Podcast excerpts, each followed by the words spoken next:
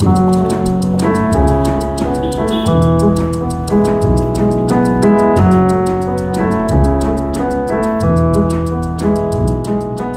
to my podcast, Everyday Sublime, shedding light on yin yoga and meditation.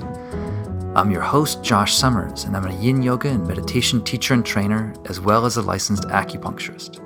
This podcast is intended to be an in depth exploration of the intersections between yin yoga, Chinese medicine, and meditation.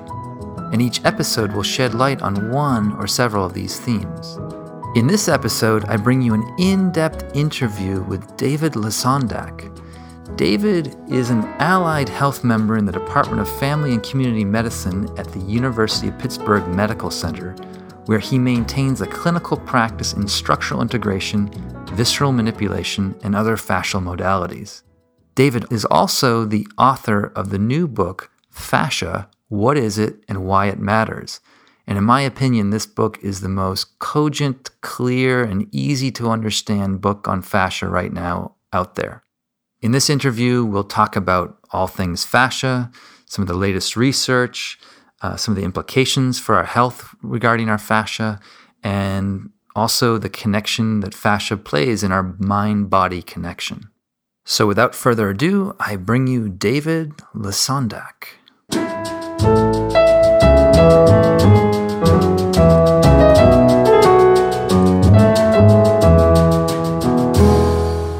let's begin. What does what is fascia? If you were to meet someone at a cocktail party and and someone to approach you with that question, what's your what's your elevator pitch?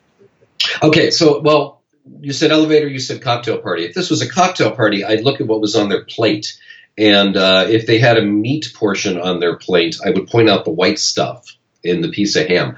Uh, that's your fascia. That's your connective tissue. So here I have a sample of connective tissue, and uh, it's actually uh, something that you would uh, put on a wine bottle to protect it. It's not really your fascia, boys and girls, but your fascia is a connective tissue and system. So it's a tissue and it's a system that covers every bone, every muscle, every organ, and every nerve. Okay.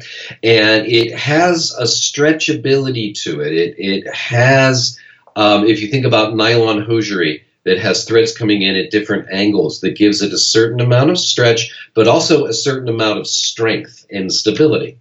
So you can imagine this material covering your muscles and your bones so that when you move and stretch, it moves and stretches with you up to a point, but it can also contract and give you greater stability.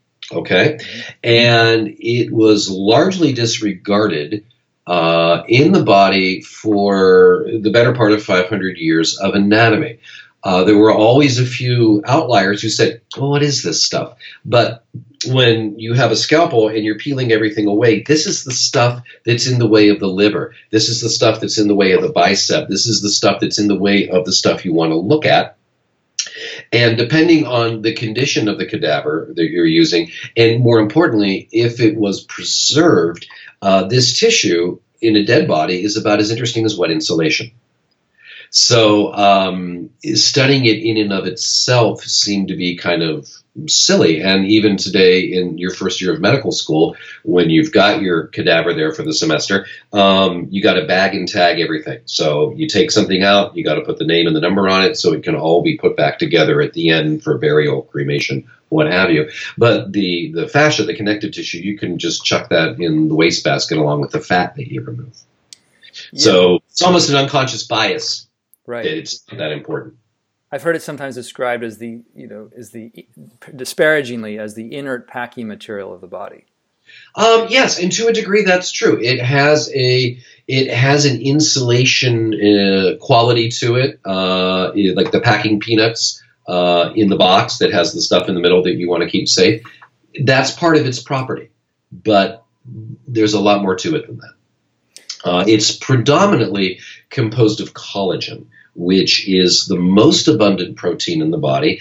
It also, uh, on a level of tensile strength, is one of the strongest, if not the strongest, substance in the body. So it actually has, on a level of uh, tension and compression, uh, the same strength as the structural steel they use to build skyscrapers. But under the right forces, the collagen and steel, for that matter, can slowly loosen up, change their shape, get slightly more liquid. That's why when there's an earthquake, buildings just don't snap. They might bend, but they don't snap. It's the same with the body. You know, if you snap, if you actually break a bone to push this out through the skin, that's a lot more rare in a sports injury than it is tearing uh, your connective tissue, the white stuff. And as white stuff, is it? I mean, you mentioned it being around muscle and bone. Is it where? And also around organs, but it's a. My understanding, it's a three-dimensional webbing, right? That, that literally encases everything, every cell too, to a certain degree. Well, yes, it goes all the way down to the cellular level. Correct, correct. So, so the cells have a cytoskeleton. So that cytoskeleton is made up of monofilaments of collagen that run through the cell and actually connect to the outer membrane of the cell. And there's a particular receptor that can take incoming information uh, of pressure and vibration and actually affect uh, the shape and the structure of the cell via the cytoskeleton. So it's an amazingly broad interconnected network. That's what allows some people some people see it as a whole body signaling system. And I don't know that they're wrong. There's certainly a lot of compelling evidence to suggest that that is one of its functions. I think you use the phrase in your book uh, referring to the fascia as the intranet. Yes, yes. Mm-hmm. Which I think exactly. captures that, that concept. Mm-hmm. Um, you, you, know, uh, I, I, I, can't remember if I think you used this this analogy, or not even analogy. It's actually what they're doing with heart for heart transplants. But it, um, I've heard it elsewhere that if you were to dip the human body into a cell dissolving detergent, of some, if you could imagine a large vat that would that wash out every every single cell and then remove what was re- remaining, you would still have a, a, veritable likeness of the hum- of that human. Correct. Correct. You can also you can also see that actually in the circulatory system. Uh, or at least you'd have a pretty good you'd have a pretty good representation of that person's shape. Um, I've also seen in the Body Worlds exhibit from Germany uh, where they did that, except they just left all the circulatory system, including uh, you know, as fine as they could get it. It was under glass. It was remarkable. Uh, you could tell male from female. You could, yeah, it, it, you know, the, the relative size of the person. Uh, I think the connective tissue would probably give you even more of the contours because of its everywhereness. Right.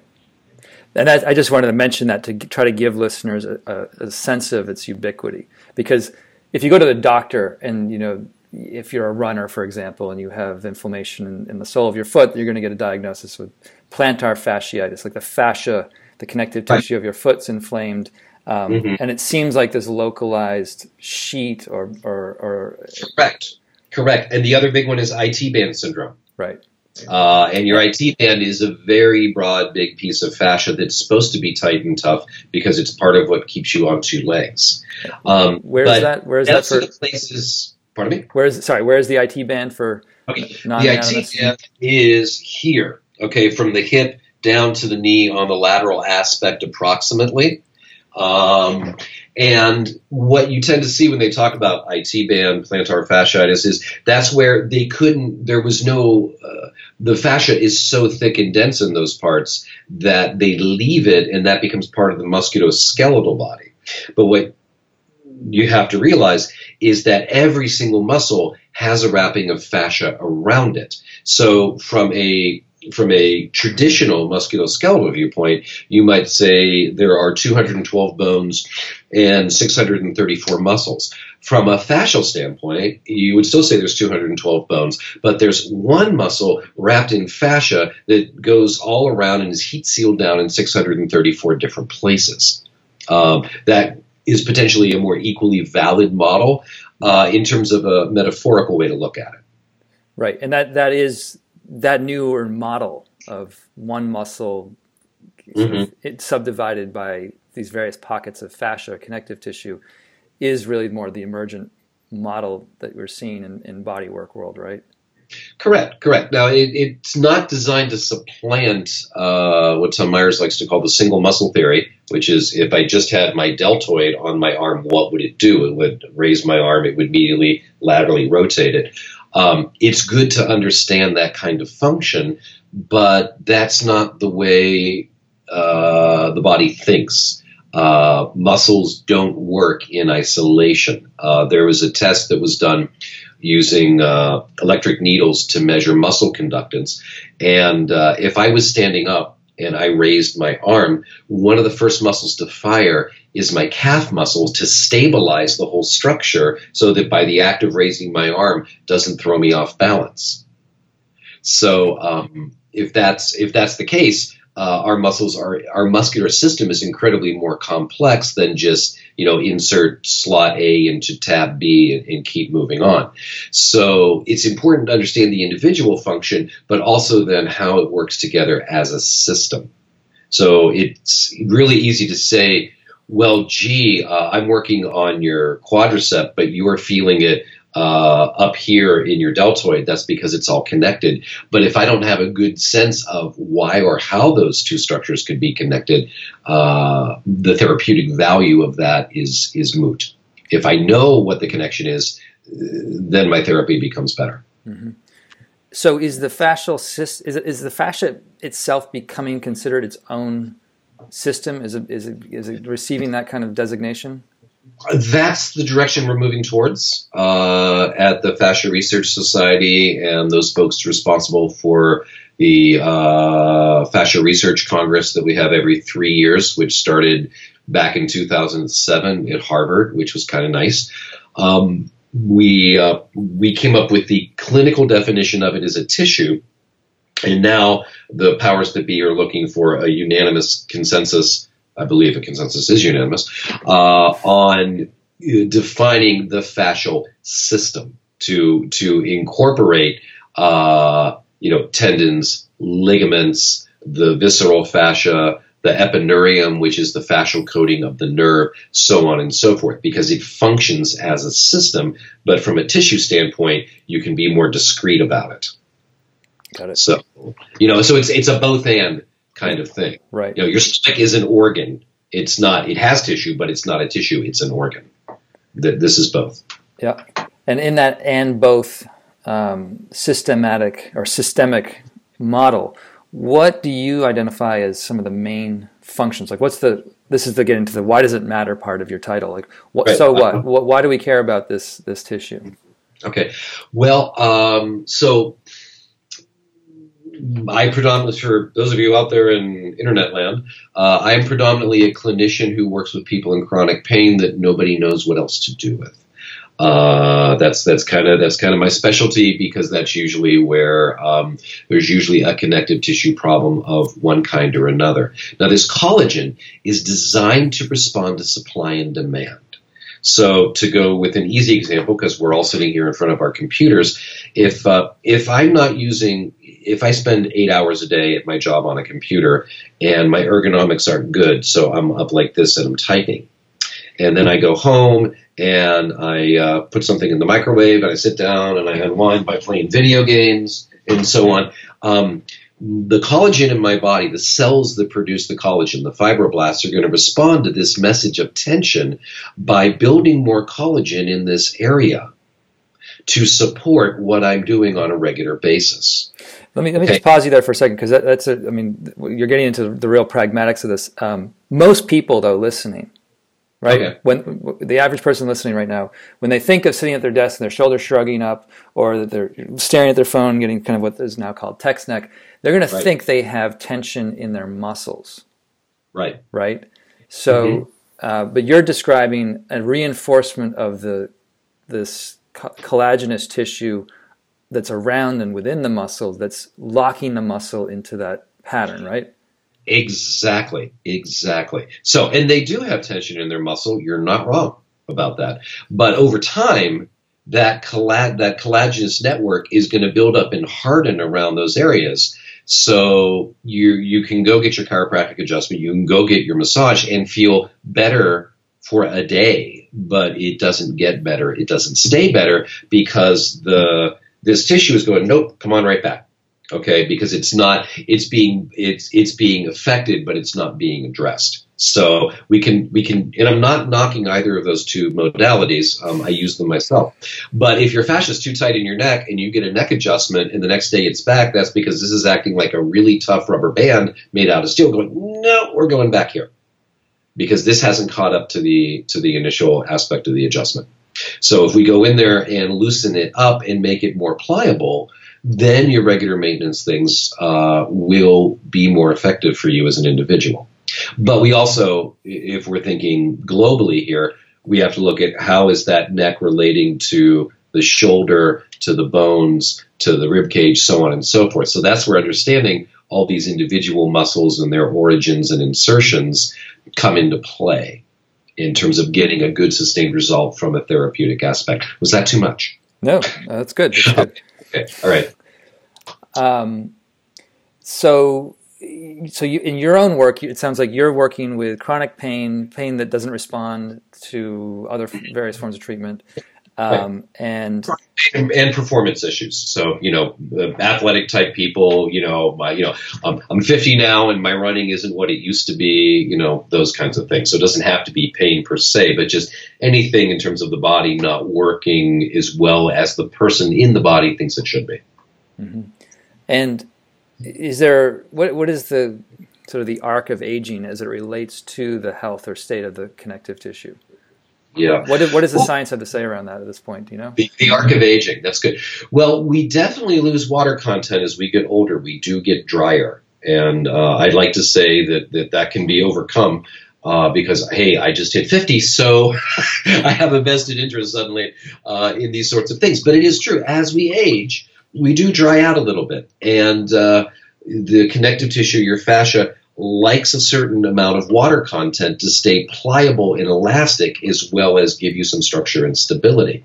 Um, what tends to happen, though, in the traditional sense, and, and, by that I mean the way that we have been uh, indoctrinated uh, all puns, uh, maybe I did mean that pun, indoctrinated to think about, like, well, I'm getting old and this is wearing out, so I guess it's time to replace that knee. Not necessarily. I think it's great that we can get, uh, we can replace a knee. It just happened to my sister. Uh, and she absolutely needed it. And I'm glad she's much happier now. But we don't always have to get to the point where that's necessary. So, what will happen is if we have habitual use patterns that are less than optimal for us and we're not doing anything. So, yeah, maybe I could do this for eight hours a day and then go out and shoot hoops every other day for a couple of hours and it doesn't affect me because I'm doing something else with my body that gives a different input to that area. Okay. So I don't have that same buildup than somebody who just is very sedentary in their lifestyle. Um, but what happens is, is over time, and I'm talking years, not just three months, six months, 18 months, which is a lot of what I see, um, is you get uneven wear patterns.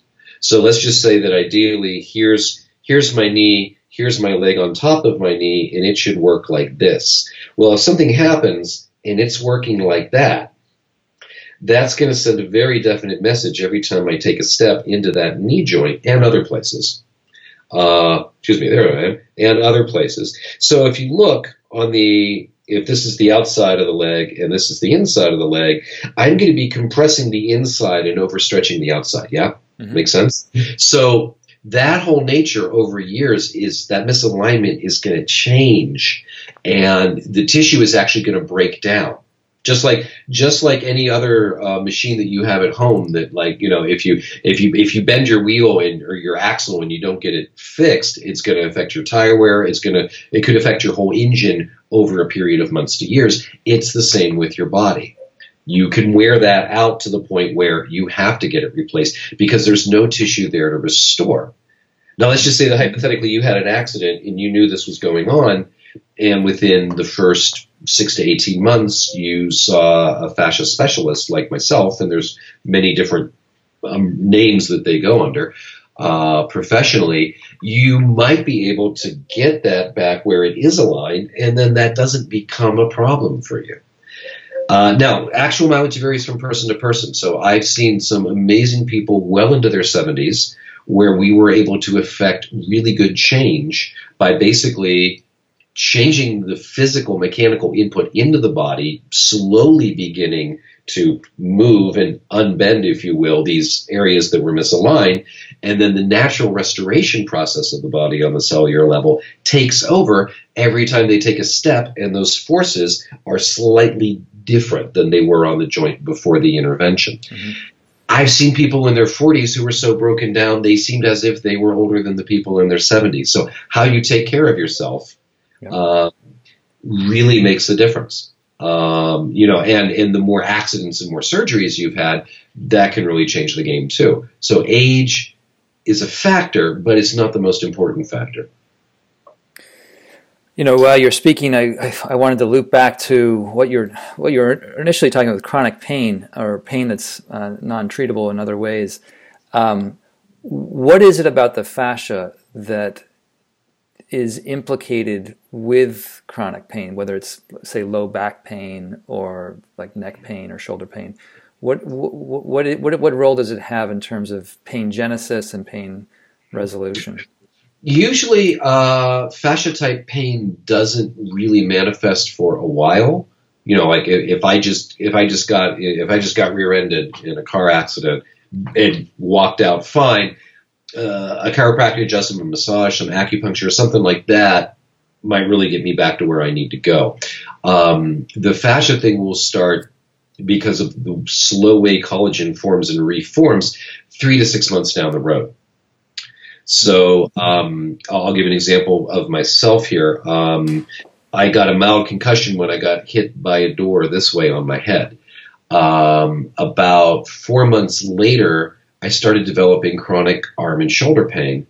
Um, and I was like, where did this come from? Because I didn't do anything. And then I remembered when I took that blow to the head, I was holding a hot cup of coffee that I never managed to spill because something in my body said, you know, don't burn yourself on top of what just happened. And everything tightened up around not spilling that cup of coffee on myself. So something in the shock wave of that tension set off a very big effect that manifested three months down the road in terms of limited mobility.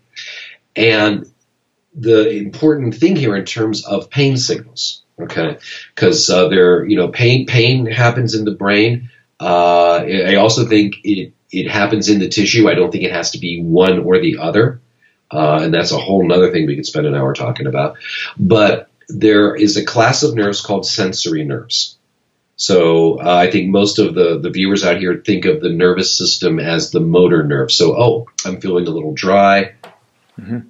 And it sends the signals down the spine, down the arm, and I drink, and I'm good to go. Sensory nerves are uh, that's a direct connection. That's direct wires, like the old style telephone. Sensory nerves work more like cell phones. They can call anywhere in the body that they have a number for, and they live in the more superficial layers between the skin and the superficial fascia, uh, the topmost layer, and they live in the sliding areas between the muscles.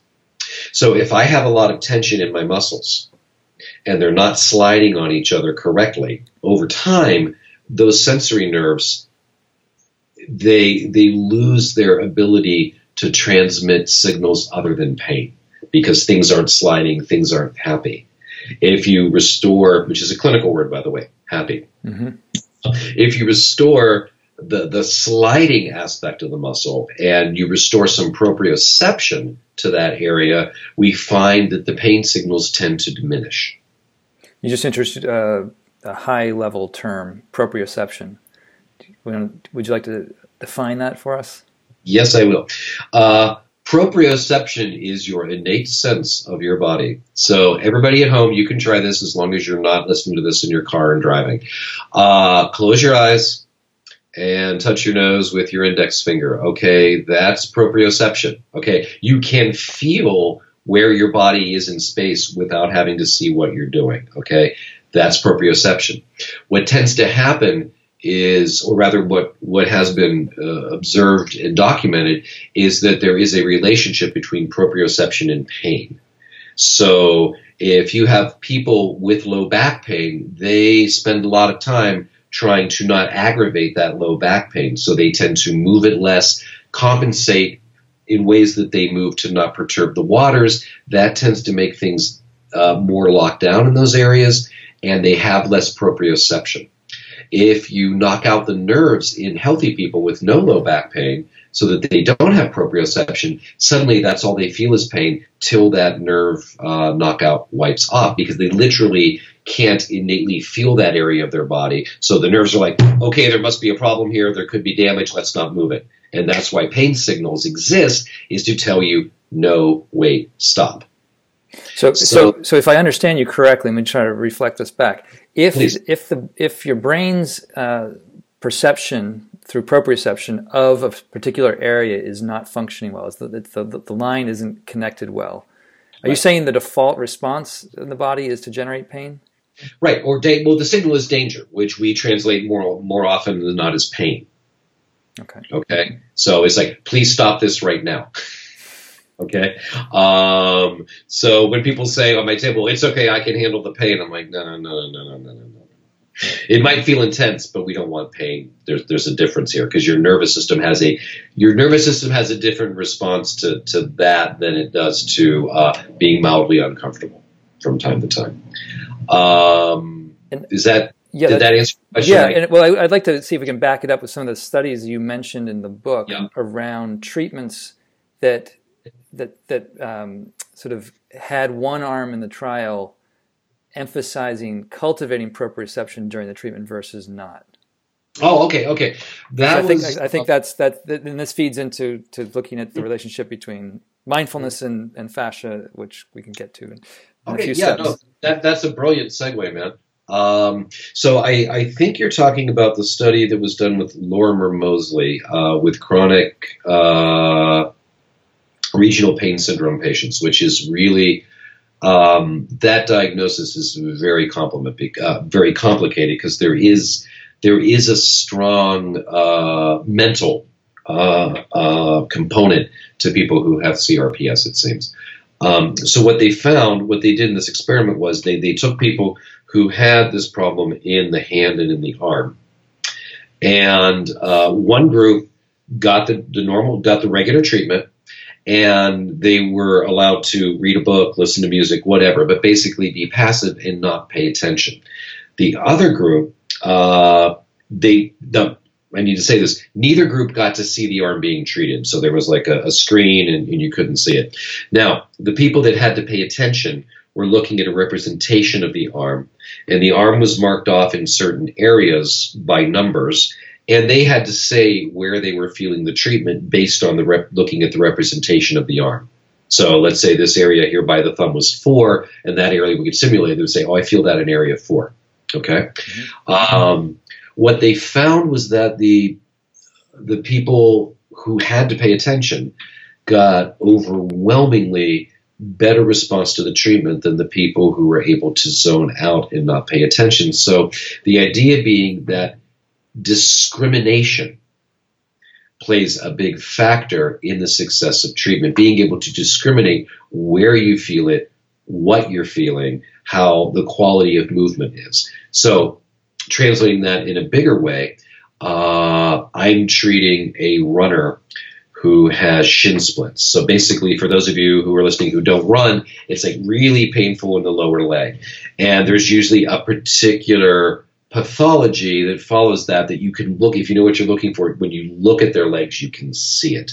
So i will treat one shin. I will have them move their foot in a particular way while i'm treating the shin. That gets the brain working. That also gets the muscle working. That helps me get it less stuck and more sliding.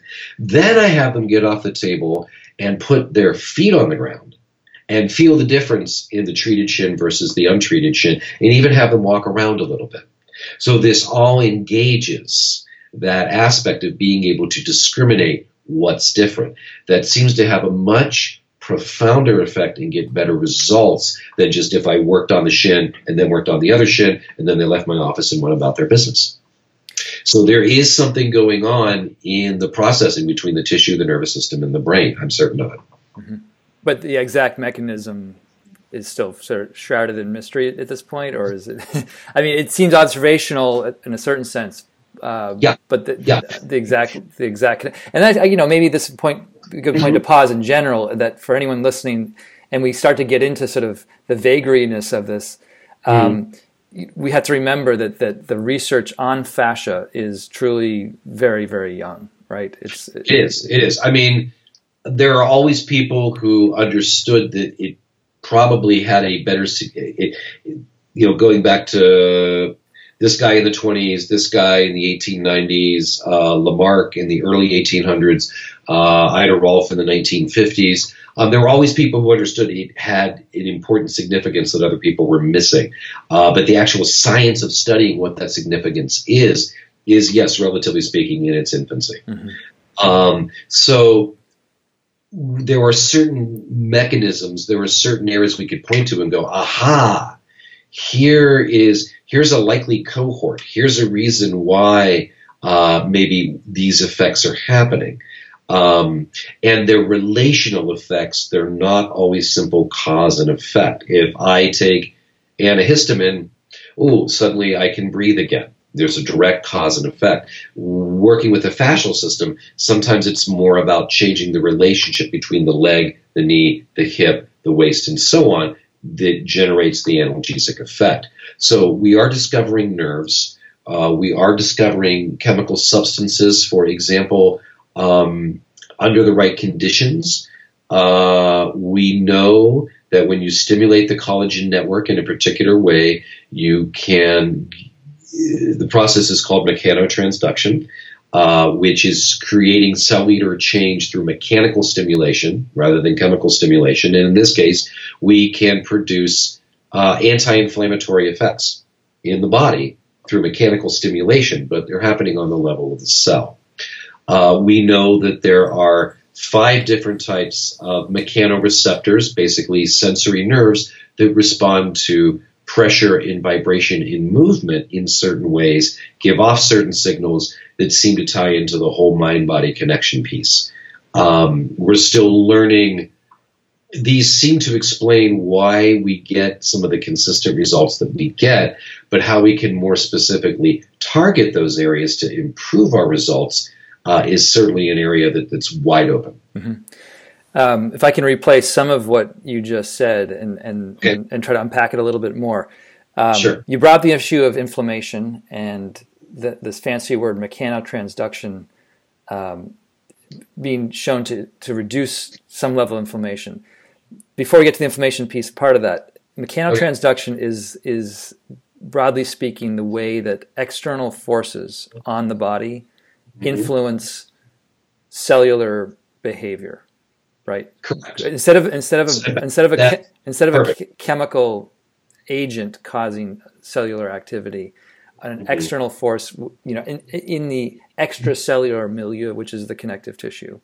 Um, right. It could be that force could be a tennis ball, it could be a foam roller, it could be a, mecha- uh, a, a body worker's elbow, right? Yes. All of yes. these things they're causing a force into the into the tissue, and then the cell and are you talking about fibroblasts or just cells in general? I'm talking about cells in general. Okay. So the cells okay. have receptors on their membrane listening to these mechanical stresses that are being applied to the system at large, right? Mm-hmm. Okay. So from there, how do we get to the anti-inflammation piece, and how how global is that anti-inflammation uh, response? Well, um, there was uh, there was a study that was done that showed that um, after vigorous exercise, deep tissue massage created an anti-inflammatory effect in the areas treated because they were able to take samples and measure them. and, the, and the exercise was creating inflammation, right? Right, right. So okay. it was like really intense exercise, and then okay, let's go in and do some really intense body work. And, uh, and what they found was basically that via the process of mechanotransduction, which happens through the collagen network, uh, the genes that produce the anti-inflammatory cytokines were turned on, and the genes that improve that produce the inflammatory effects were turned off. So that's pretty cool. Um, and um, it, how I take that as a responsible clinician, again, is you know you can't overwork a tissue and get exactly what you don't want, which is an inflammatory response by being too intense. Mm-hmm. Um, but that that to me is a use that to me is a useful fact. Um, now, how how we apply that to refine our therapies, um, that's still a matter for more investigation and speculation. Yeah, or even best practices around what to do after vigorous exercise, right? Right. What would right? Is there is there any kind of emerging consensus around what folks? In, well, in most fashion? people don't even know this study exists. It's only three years old, which is a drop in the. I mean, that's just you know, it takes a long time for these studies sometimes to to be brought to light, which was one of the reasons um, why I wrote the book. Mm-hmm. Um, because I was I, I was very very fortunate to be in a sweet spot uh, between being a clinician who was in the middle, literally, of all the emerging science and the conferences, and I uh, documenting these conferences for archival purposes. So um, I got exposed to so much uh, that we needed to put it out there in a digestible format. So hopefully, people who read the book uh, are going to see some of these things and take the ball and run with it and start doing uh, even cooler, more elaborate uh, trials and experiments to uh, to further the knowledge. That that's probably my deepest hope here. Great. Let's loop back to the the, the, the brain nervous system fascial connection. Um, okay. Because you also talk about something, a study in the book around meditation and its effect or the outcome that meditation intervention had on lower back pain. Right. So, uh, in my department at UPMC, we did uh, a pilot study on mindfulness meditation and low back pain, and we found that uh, in mindfulness meditation, actually, I think a lot of your audience probably already know what that is, right? They know too well what it is, and they probably may not want to hear much more about it. Can we have some mindlessness meditation, please? Um, anyway, we found that wow, mindfulness meditation can make a difference in a person's experience or perception of low back pain.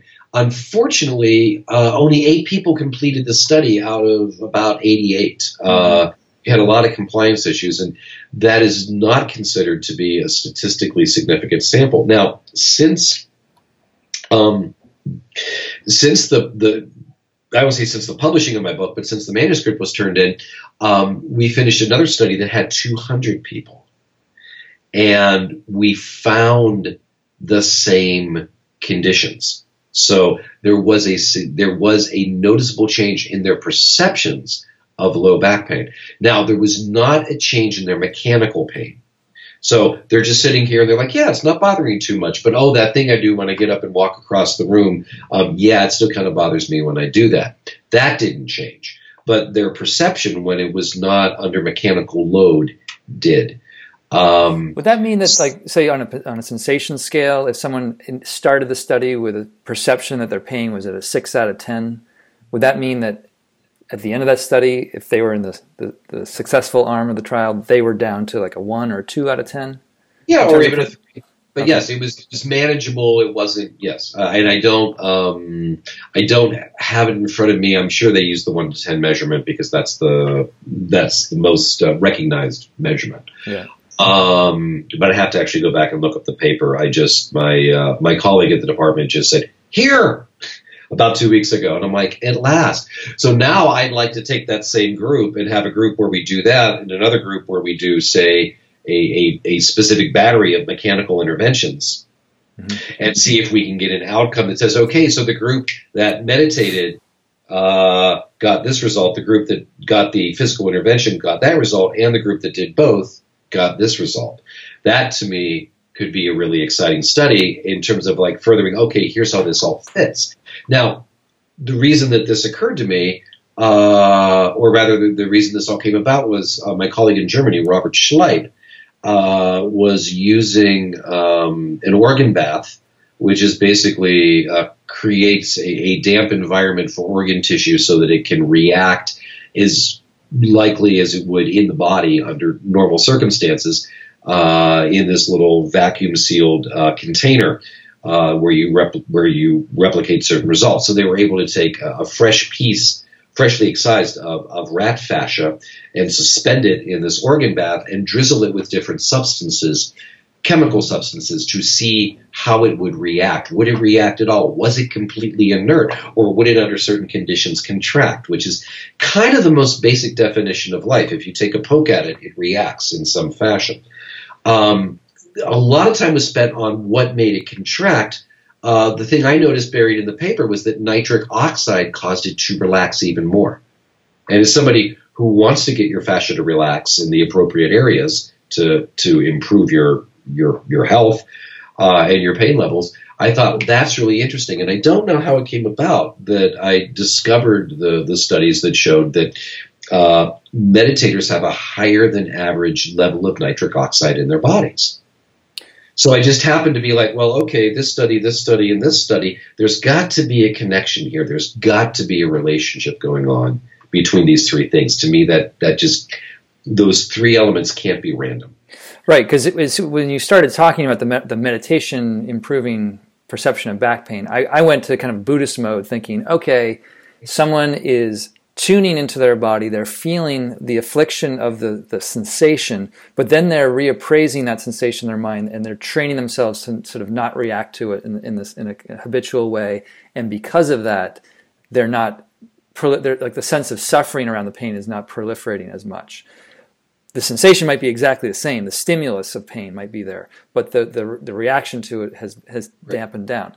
But you're actually saying that, that there's a, there seems to be this mechanism, um, and I wanted to ask you if we know what that me- mechanism is in terms of why does meditation produce more nitric oxide in the, is it, is it in mm-hmm. the blood that it's getting distributed or is it that's a good question. I, um, I, I imagine that's where they'd be measuring it from. I honestly don't know the answer to that. So when we log off this call, I'm going to be looking that up uh, or calling my colleague over at UPMC. Um, that's a good question. Uh, where I was going with this was uh, thinking about my own uh, experience in Buddhist focusing techniques, and you know, being aware that if you can tamp down the anxiety and just become the observer, and observe that place that hurts long enough, you can observe it long enough to watch it change. Mm-hmm. You know, however it manifests to you, because uh, some some you know to me, uh, the more I would focus on the, an area of my body, in this case, when I was learning these techniques, sometimes it would be a particular color or a shape or a density. So I, I had a very um, synesthesia kind of uh, thing going on, and I would watch those things change. So once you realize that it's changeable, this weird thing called hope happens because it's like, wow, maybe I don't have to be stuck with this. Mm-hmm. If I can observe it change, even if a lot of times it doesn't seem like it's changing, then there's the potential for more change. Um, I really think it's a mind body condition. And and you know, you talked about us being like top down. Um, you know, we have a lot of again, here we are, mind, body. So the mind comes first. Now I'm a body worker, so I'm body mind. Can I change the brain through giving physical input to the body? Can you absolutely? Can I change can I change my body by changing the way my brain thinks about, observes, or reacts to things going in my body? Absolutely. What if we do both? Mm-hmm. Uh, and there's an emerging school of thought, and I'm just going to go right into this. So stop me if we need to go back and unpack something. Uh, but I remember seeing that uh, that was one of the points you wanted me to bring up was the uh, school of embodied cognition. Okay, right. Uh, and that was developed by uh, George Lakoff, L-A-K-O-F-F, and their idea is that. And George Lakoff studied with um, oh, oh, oh, no, uh, thank you, Noam Chomsky. Noam Chomsky, uh, in terms of semantics and psychology. And this was like in the 70s when computer science was first emerging. And, you know, it, it's funny, but um, Tom Myers is fond of saying, and he tends to be right, that uh, we our metaphors for the body always change with our level of technology. so now that we're in the computer and the digital age, we use all these digital metaphors for explaining how the body works. Um, Let me just interrupt. Just you mentioned his name a few times. We should probably just give give um, recognition to Tom Myers. Tom Tom is sort of a international, internationally regarded body worker. He's developed his own system of of uh, body work called structural integration, right? Oh, no, well, not, not exactly. He uh, he developed and evolved the system of structural integration to give it um, an even clearer uh, anatomical and physiological foundation. So when we say it's all connected, uh, he actually spent years developing maps that show you, well, in this aspect of the body, here's how it's all connected. In that aspect of the body, here's how it's all connected. And, and he and I uh, spent uh, hundreds of hours in the cadaver lab actually trying to dissect these connections out and show that it wasn't just a, a, curious mental construct, but that if you chose to, you could present the body this way physically also, not just the way it's been presented for 500 years of clinical anatomy. So that's who Tom is. Right. The book is called Anatomy Trains because he's a train buff. Yep. And it's not just a, uh, that what you're describing is not just a children's song no. the head bone connected to the neck bone, that kind of thing. It just yeah, that's all true via the fascia. Uh, right, right. Let's let's come back to the, to the, the embodied cognition piece, though. Sure. I, I, got, I got derailed you for a second. So, so George was a student of Noam Chomsky's, and the big thing there was was binary that the that the brain uh, was a separate thing from the body, and and that goes all the way back to Descartes and in that kind of dualism, uh, I do go into this in chapter five of my own book, uh, and I do not make Descartes the villain. I just make him a. He had his own agenda, and and you know, we love to co-opt dead historical figures to prove our points in the living world.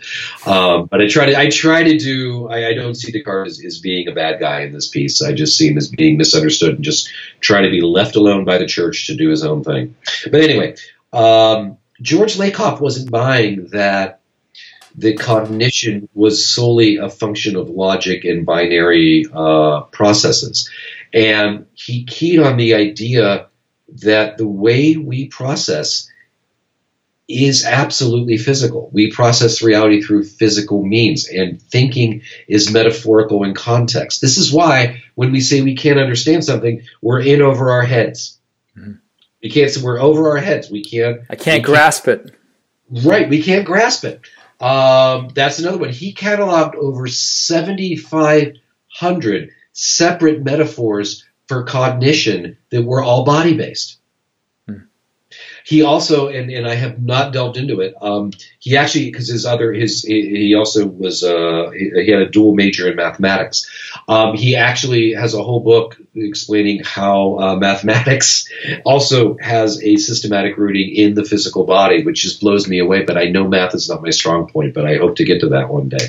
Um, so this idea of embodied cognition is not just I think, therefore I am, but I experience, therefore I am.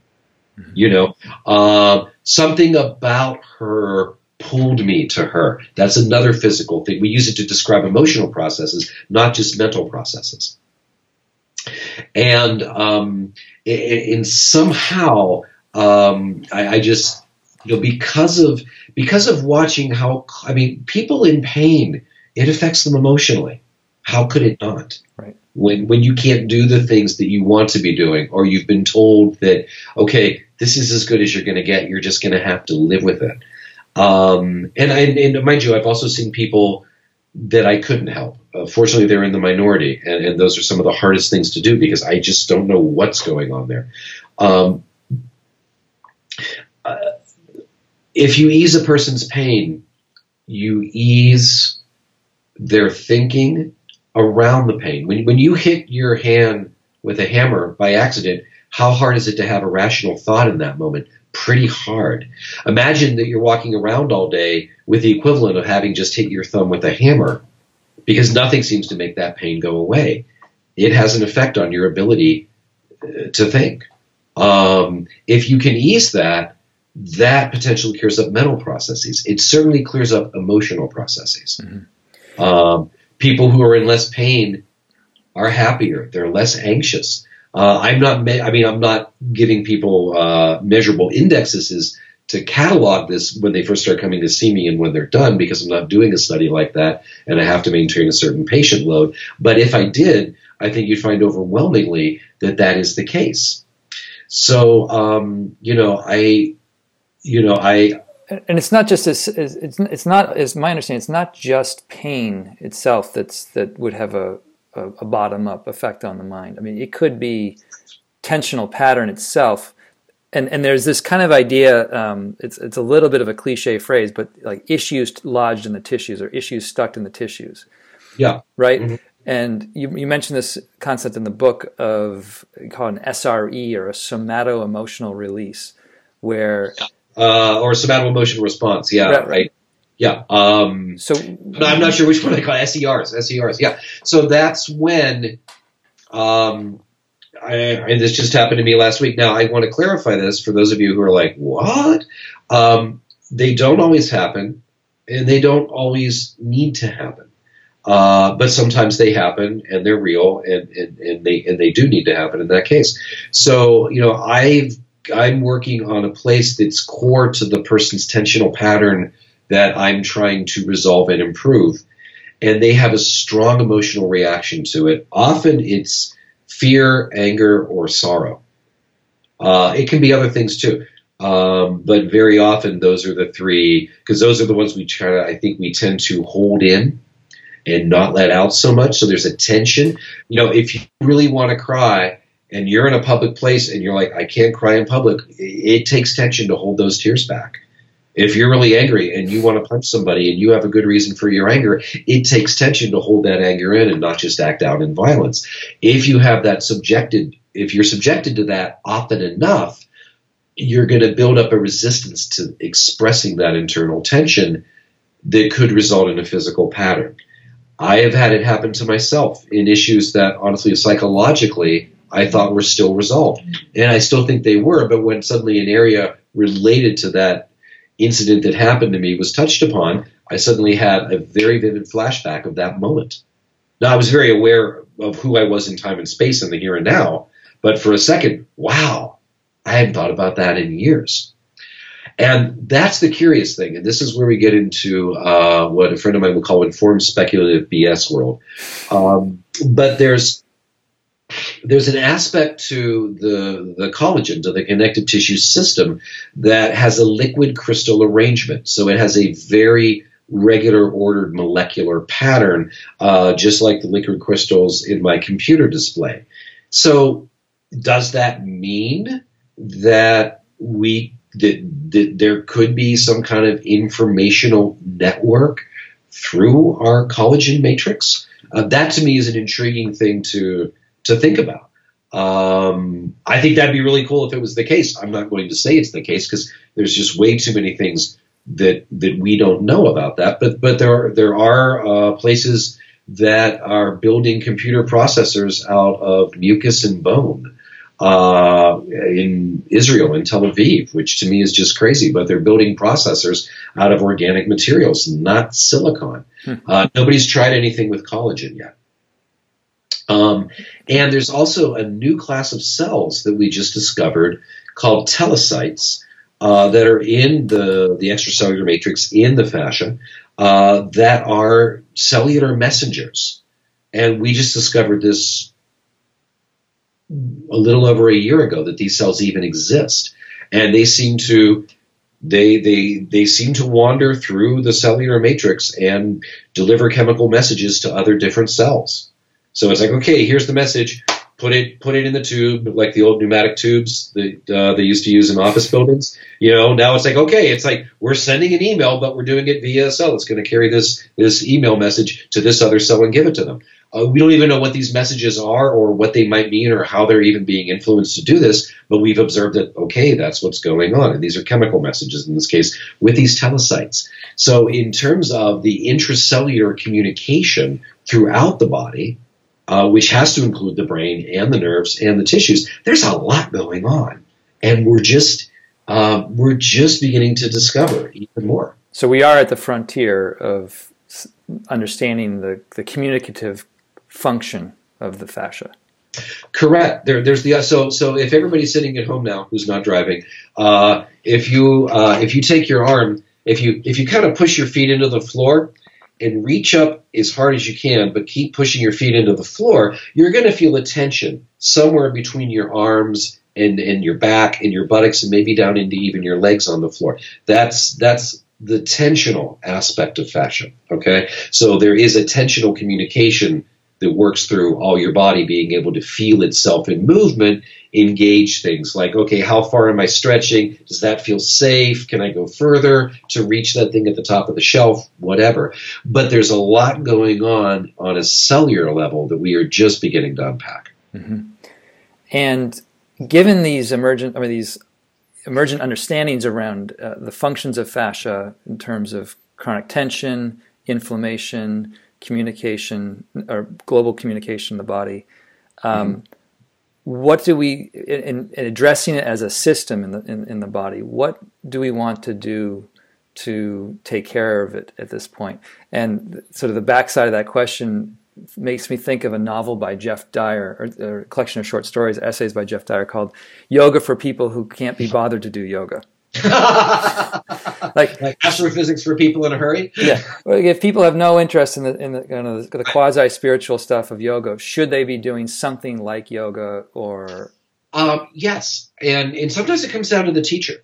You know, I I've been a I've been a I started doing yoga in my late teens, early twenties, uh, and uh, I never completely, I never, in the last ten years, uh, very, very devotedly, um, and uh, you know, I don't want to say, you know, if you if you're going to yoga and you're like, I don't get this, this isn't working for me, try a couple of different teachers and find one that maybe is a good fit. But if it's not yoga, uh, there's this other thing called Zenga, which is like a combination between Pilates and yoga. Uh, that's pretty cool. Not every place offers it, but the key is slow, mindful movement. Okay, so stop watching Netflix while you're on your treadmill. Stay in your body when you're on your elliptical machine and feel, okay, how is that feeling between my shoulders? How does that feel when I go down into my feet? Ah, okay, when I pull my arm this way harder on one side versus the other. Focus on what you're feeling inside your body while you're already doing what you're doing. If you love going to the gym and, you know, pounding the machines, great. Don't stop doing that. If that makes your soul sing, if that makes your heart happy, that's great. Do a few slower reps and just observe what's going on. Feel it in your body rather than just tune it out and do something else so you can get two things done at the same time. So I think that you know in, in, in the the mindful aspect of yoga, uh, and in that whole body, what we call tensegral expansion aspect of yoga, as opposed to, oh, look, I can shampoo my head with my feet. Um, that's what the really important thing in yoga is, is being able to be the observer of your own body not just how far or how deep you can get into the pose. Because today I might be a level three in this pose, but I might be a level one in that pose. And a few days later, because life happens, it might be flipped around. I can I can fly my crow now. I, I and I have not been able to do that, but that's something new that I just over years have been able to do, um, and, and it feels it feels great. I never thought I would necessarily be able to do that. Um, you know, but it's um, it, I'm not sure why I put that in there, uh, except to say the growth continues. But it's about the mindful application of what you're doing, right. whatever it is. We have a simple phrase in the style of yoga I practice called Yin Yoga that we use the body. We don't use the body to get into a pose. We use the pose to get into the body. Mm-hmm. Right. So it doesn't really matter what the pose ultimately looks like. It's more, are you fully present within that experience? But you touched on a, a term. I don't want to get get off the hook too quickly with this. Um, okay. use the term tensegrity, which okay. comes back to. It's a, I know it's a big concept, but it comes back to kind of the global Im- importance or the global significance of the fascial webbing, fascial net. Um, mm-hmm. And so, do, can you please define tensegrity for listeners, and then I just want to maybe we can close on the implications of that towards sure. doing something like yoga or doing something like a body work that you do? Mm, okay, so um, most of our view, um, first of all, tensegrity is a combination of the words tension and integrity. And um, in the tens in the tensegrity model is based on a three-dimensional triangle or a truss model. So if you think of a pyramid and you think of the Parthenon, uh, one has weathered the elements better than the other. But the um, regardless of the construction methods, um, if you have a truss, if you have a three-dimensional triangle, and you put pressure on the top, it will e- it will evenly distribute the strain throughout the whole mechanism. If you have a square frame design, which is what our house is based on, which is what most of our machines are based on, uh, it by its nature cannot evenly distribute the strain throughout the whole mechanism we have been laboring under the idea that the body is a square frame design. Now, an elbow in a bicep is a lever and a pulley, no doubt. But there are aspects of the body that very much fit into this idea of tensegrity. In fact, I, I spend the entire second chapter of my book uh, explaining the tensegrity model. And the cool thing is, is the tensegrity model goes all the way down to the cellular system also. So cells have tensegrity as part of their nature. So the idea of tensegrity is if you pull enough on one area, you you can send a tensional message to another part of the same of the same structure. If you're resilient, you can handle that tension and deal with it, bounce back, do whatever you're doing. If you don't have a lot of resiliency, you're more likely to to begin to develop a chronic structural default or have a systems failure, which would be like spraining your ankle. Mm-hmm. Okay. Yeah, I just saw that. I just saw the new Star Wars. So a disturbance in the. I was reminded of the idea of a disturbance in the force locally has an impact on the force on a macro level. But you know, in terms of yes, in terms yes, of in terms of quite correct. Thank you. Um, in terms of application to the body, though, you know, someone like might have like left shoulder pain mm-hmm. and think that they have to go in and, and work on the soft tissue there, but it's plausible. And I see that as I'm also an acupuncturist, I see okay. the mm-hmm. strange mm-hmm. aspects of needling the person's right ankle, yes. and immediately within 30 seconds to a minute, getting dramatic shift in the experience of that pain in the, in the left shoulder. Mm-hmm. Um, which I'm not saying this is like speaking directly to tensegrity, but it's the idea that like a change at some other point in the body or part of the body, releasing the tensional pattern somewhere else, can affect the the unhealthy region.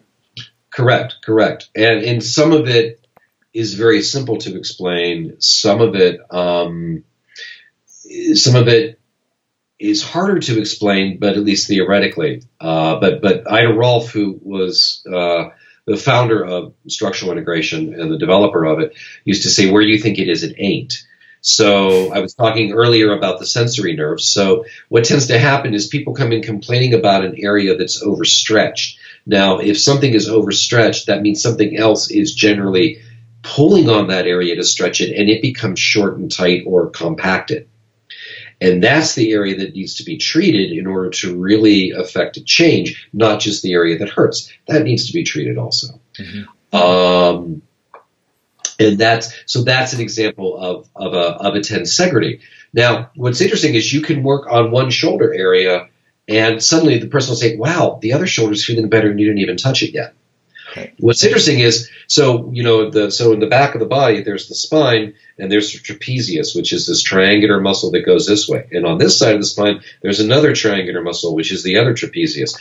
Well, what we found in dissection with a fresh tissue specimen that we then turned over is there's collagen fibers running right across to the other side of the trapezius.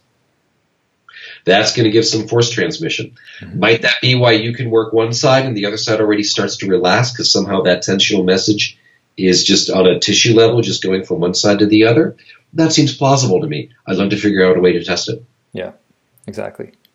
Me too. Well, look, we've covered a lot, and I've asked a lot of your time so far. I want to. Oh, this um, has been great. I've enjoyed this tremendously. Yeah, I've, I've, really too. enjoyed it too. Um, we, I just want to give you a shout out for your book again. Um, this and the thing, the reason I actually wanted to really bring you on the program was that um, your writing is extremely accessible, and there's many, there are many books out there on fascia now, all of which are loaded with great information, but they tend to be more or less a, a, also a cure for insomnia. If anyone is struggling to sleep, like they can they can put you to sleep quickly. Um, yours reads a bit like a novel. Or a test, or if you have to write a book and make it accessible, a test of your stamina. no, this was great. So it's fascia. What is it? Why it matters? And we will be including a link um, for where they can purchase directly uh, through the publisher, Handspring Publishing, and they're the publisher is offering a discount for anyone that uses this code um, and this link access. Um, so we'll include that. And people, if they want to find you or learn more about you, do you have are you a blogger or do you have anything online? Uh, you know what? I, I, stopped blogging when I started writing the book, and I really want to get back to it. But right now, um, you can go to my website, which is my name, davidlesondak.com. That'll also be in the show notes, or if my name's down there at the yeah, bottom of yeah, the screen. And I also have a place called fasciastore.com that sells my books, sells some other books. Uh, uh, on fascia connective tissue, as well as some of the research videos that, that I've made over the years uh, that kind of were the precursor to, to writing the book. So you can find me there also. Great. Well, thank you for um, being our aficionado. Nice. Thank you, Josh. It's been great. It's been great. I've really enjoyed it. Thank you, David. Thank you. Okay, we'll stop there for now. And if you enjoyed this episode, this interview with David Lesondak, please consider sharing this on social media, whether it's Facebook or Twitter, or sharing it in an email or newsletter to your friends. All circulation is greatly appreciated. And if you'd like to get a copy of David's new book, Fascia What It Is and Why It Matters, there will be a link for that in the show notes that includes a discount code from the publisher. That's only available directly through the publisher, available in the show notes below this episode. If you'd like to follow along with the Everyday Sublime podcast, you can do so by subscribing in iTunes, and there's a link for you in the show notes or you can subscribe directly at my site at joshsummers.net forward slash subscribe. If you'd like to train or study in yin yoga with me, you can check out my offerings at yinyogaschool.com. That's yinyogaschool.com. And as always, I look forward to sharing more reflections with you in subsequent episodes, as always, from my practice to yours. So until the next episode, I wish you all the best, and I look forward to seeing you soon. Thank you.